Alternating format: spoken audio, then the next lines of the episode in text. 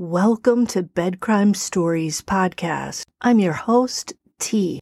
To my bed crimers, hi, how are you? I hope you're doing well. To anyone new here, a warm welcome. Thank you for checking out the channel. Let me just ask that after listening to and or watching the video, if you found you enjoyed it, please do me a favor, smash that like button. And if you want to support the work I do, please consider a Patreon membership. You'll find a link in the description. Now, let's dig in. The murder charges originally filed against Barry Morphew for his wife's disappearance over Mother's Day weekend of 2020 were dropped in late April of 2023, mere days before his trial was scheduled to begin. Barry was soon walking out of the jailhouse, arm in arm with his two daughters, smiling triumphantly. One of the reasons the charges were suddenly dropped was that the prosecutors had failed to share certain evidence with Barry's defense team. It also didn't help that law enforcement hadn't yet found Suzanne's body. It's hard to build a case of murder when you don't have concrete proof that the person is deceased. Despite the lack of a body, the prosecution was convinced Suzanne was no longer alive because as of 2:07 p.m. on Saturday, May 9th of 2020, Suzanne suddenly stopped communicating with her secret boyfriend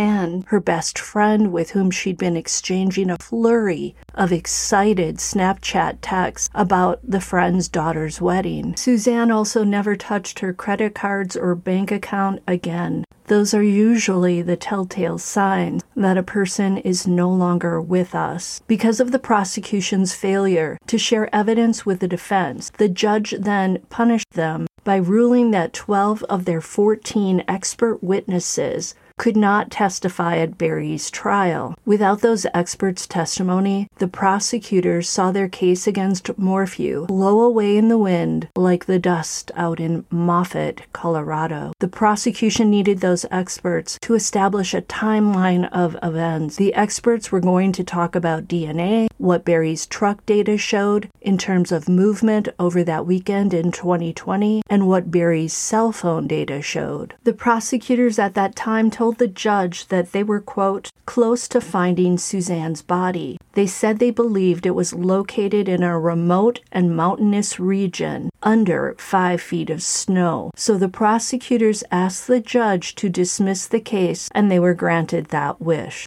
But note that the case was dismissed without prejudice, which means that later, if prosecutors were to decide to arrest Barry Morphew again, and charge him with his wife's death, he could not be in double jeopardy, meaning in violation of the Fifth Amendment to the U.S. Constitution. The double jeopardy clause in the Fifth Amendment prohibits anyone from being prosecuted twice for substantially the same crime. The amendment states, quote, no person shall be subject for the same offense to be twice put in jeopardy of life or limb. To dismiss a case without prejudice means a judge may dismiss a case in order to allow for errors in the case presented to be addressed before the case is brought back to the court. That's what the judge did in Barry Morphew's case. Had the judge dismissed the case with prejudice,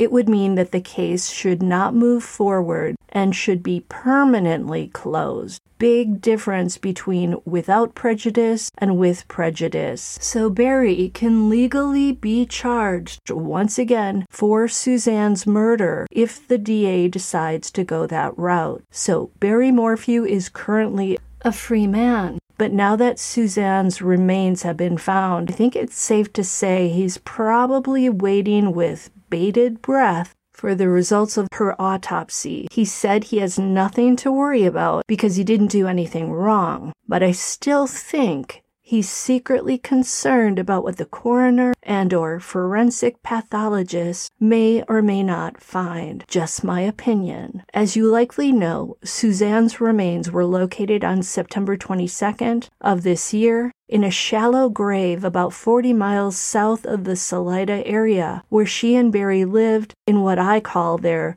Colorado Palace. There are a few things that we can say with certainty about Suzanne's remains being found 40 miles from home in the remote area of Moffat, Colorado. 1. She didn't bike there. Remember, her blue bike was found seemingly staged down a steep ravine near her home. 2. She didn't drive there either because her white Range Rover was home and in the garage after she vanished. And 3. She definitely didn't put herself in that shallow grave. To me, a grave means that Suzanne's manner of death is not by natural causes, not by an accident, not by unaliving herself, not by undetermined means. It has to be by homicide. Someone placed her in the ground. I now wonder if the coroner will see evidence of a gunshot in Suzanne's bones. It sounds like her skull was found because she was identified partially by dental records. Could there be a hole or a fracture in the skull? Is there evidence of a tranquilizer dart, either as a puncture mark in the bone, a break in the bone, or in the way of tranquilizer solution being detected somehow in the bone marrow? I read that the darts are shot by real guns and the darts are made of metal, so they can break major bones. Personally, I pray that Suzanne's cause of death is able to be discerned. She deserves to have the true story of her death known. The next big question is who had the motive, the means, and the opportunity to do this to Suzanne? It's easy to point the finger straight at Barry Morphew. First,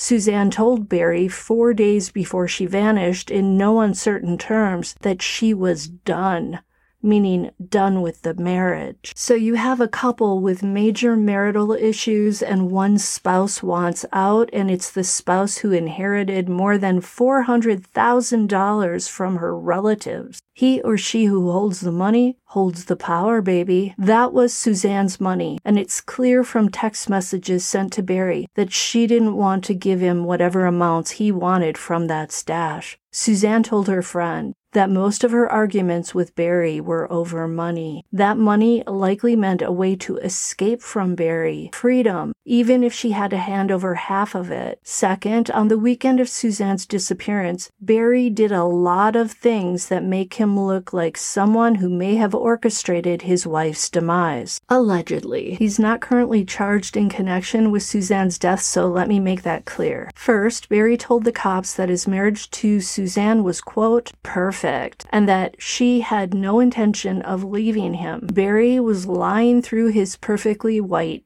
twofers. The officer who authored the affidavit for probable cause wrote this Suzanne took clear, articulable steps in January 2020 in attempts to separate from and divorce her husband Barry. She told her family and close friends about the intentions, secretly recorded her notes of abuse in her phone because Barry monitored it, why don't you just go out and shoot some chipmunks instead of being nosy and monitoring her phone? Confronted Barry in arguments that she secretly recorded with help from a friend and finally sent him a text four days before she disappeared saying that she was, quote, done let's handle this civilly, end quote. And that's just a small tidbit of information Barry shared with the authorities that either didn't jive with the truth or that seemed highly sus. Third, homicide detectives will tell you that it's almost always someone known to the victim who is responsible for their death. And when it's a wife that suddenly vanishes, suspect numero uno is typically the spouse or ex spouse, especially in a marriage that's known to be imploding.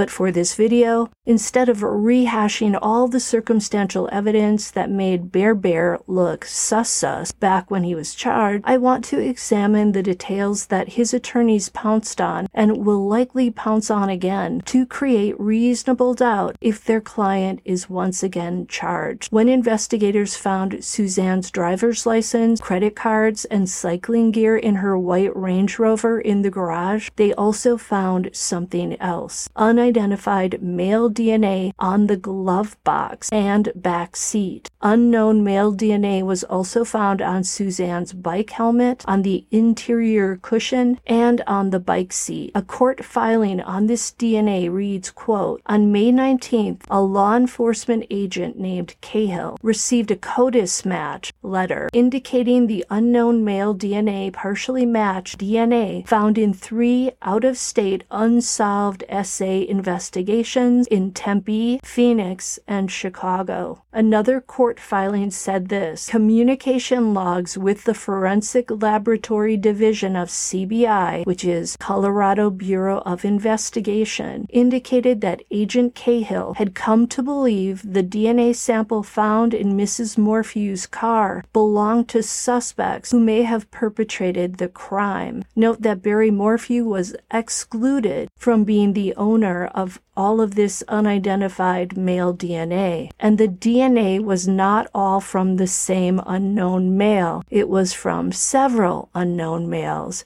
This situation with male DNA associated with someone who committed SAs in three different places is like a gift from the gods for a defense team. For Barry's attorneys, this spelled a way to create reasonable doubt as to their client's guilt. But note that investigators would later learn that this DNA associated with unsolved SAs belonged to a man who was living in Prescott, Arizona. And when investigators looked to see where that man was during the weekend Suzanne Morphew went missing, they discovered he had a solid alibi and that there was no way that that guy was in Colorado when Suzanne vanished. The mystery DNA turned out to be a dead end, and it was something the prosecution could explain in court through their expert witnesses if they could use them. How the DNA ended up on all those spots is unknown. Did this person work on Suzanne's vehicle at some point? Maybe. But even if the DNA turned out to be from someone who could not have committed the crime,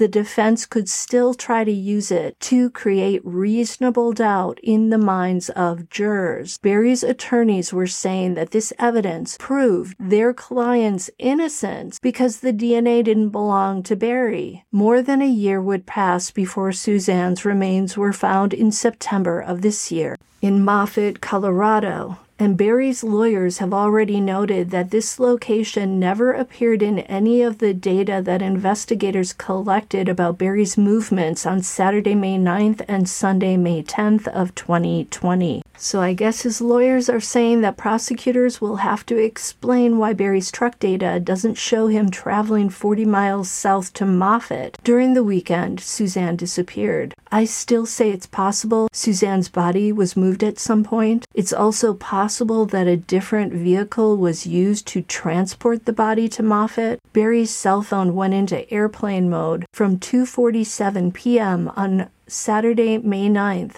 until 10:17 p.m. that night. Could this period be when he allegedly slipped away from the house and drove the 40 miles down to Moffat?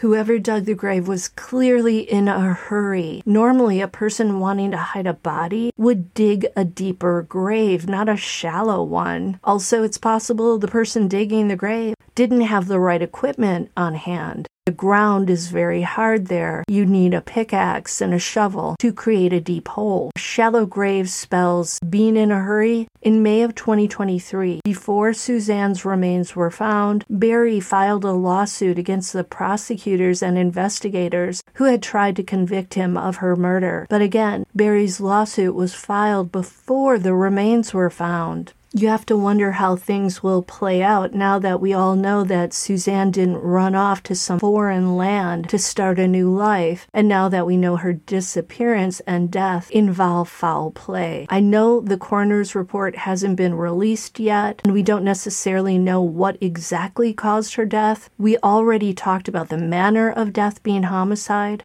But what was the cause of death? Did she die as a result of a shotgun wound? Did someone put their hands around her neck? If the latter, it may be hard to prove. According to death investigator Joseph Scott Morgan, the hyoid bone, which is usually broken or cracked when someone has died by having hands around their neck, is so small. So it's among the first bones to disappear when a body is left out in the wild for any length of time. If that bone is gone, will the coroner be able to tell if Suzanne died via somebody else's hand, meaning their hands around her neck? By the way, did you know that Barry Morphew did admit to one serious crime? It was felony forgery for using Suzanne's voting ballot to vote for Donald Trump in the 2020 presidential election. Barry explained his crime like this I wanted Trump to win. I figured all these other guys were cheating. He pleaded guilty to that crime in July of 2020 and was sentenced to one year of probation and community service. You have to wonder about a guy who will use his missing wife's name to illegally vote in an election I find Barry Morphew to be someone with little regard for the law, not only because of this voting thing, but also because of what he admitted he does to deer with antlers who show up in his yard, shooting them with a tranquilizer gun, even if it's not deer hunting season, to cut off their antlers. That's illegal. And in my opinion, it's not a fair fight against the deer. Just saying. How would you like it, Barry, if we knocked you out with a tranquilizer gun and stole your horns, or something even more precious to you? So now we wait to see if the prosecutors will once again file charges against Barry Morphew. The authorities have said the investigation into Suzanne's death is still active. What will the coroner come back with? Will it change Barry's life story? Will it change how his daughters view him? Inquiring minds want to know. I also want to share some information on the woman that searchers were looking for when they stumbled on Suzanne's remains. She is 56 year old Edna Quintana and she's been missing since May 3rd. According to an article on the Daily Mail website, on the day Quintana vanished, she'd been hiking with a male companion whom she had been dating sporadically over the course of a few years. This this man later told Quintana's family that Edna couldn't keep up the pace with him, and so she decided to return to their car. When he returned to the vehicle later in the day, Edna was missing, but her purse and cell phone were still with him. Edna was not reported missing for another three days when family members raised the alarm. Quintana's cousin, Augustina Edwards, says she finds it suspicious that Edna, who is not an avid hiker, would go missing on a hiking trip without telling anyone she was going on such a trip. Edwards told the U.S. Sun, quote, The red flag for our family is that she was not a hiker. She wasn't a fisherman, and she wasn't really even an outdoorsy person. Hiking is not a typical activity that Edna would have done, and she wasn't immediately reported missing to the sheriff's office to local search and rescue or even her family until three days later. She has not been seen or heard from since, and I think that's very suspicious. End quote. I would have to agree with Edwards. It sounds very suspicious. Edwards also described Edna as a kind and humble person who would never have left her children or disappear without a reason. Edwards now believes that something bad may have happened to Edna and that Edna may no longer be alive. Edna was part of a fifth generation family family native to Saguache, Colorado, Edwards said, quote, You won't find a single person in the town of Saguache that has something bad to say about Edna. But she unfortunately didn't keep the best company. It didn't matter to her what your past was or what kind of person you are now. She would be your friend because she was just a kind person. And maybe someone took advantage of that kindness. We don't know. End quote. So that's all for today. If you're a prayer type of person, please pray for Edna and her family. If you're more of a positive vibe person, then send some positive vibes for them. And I'll see you next time on Bed Crime Stories.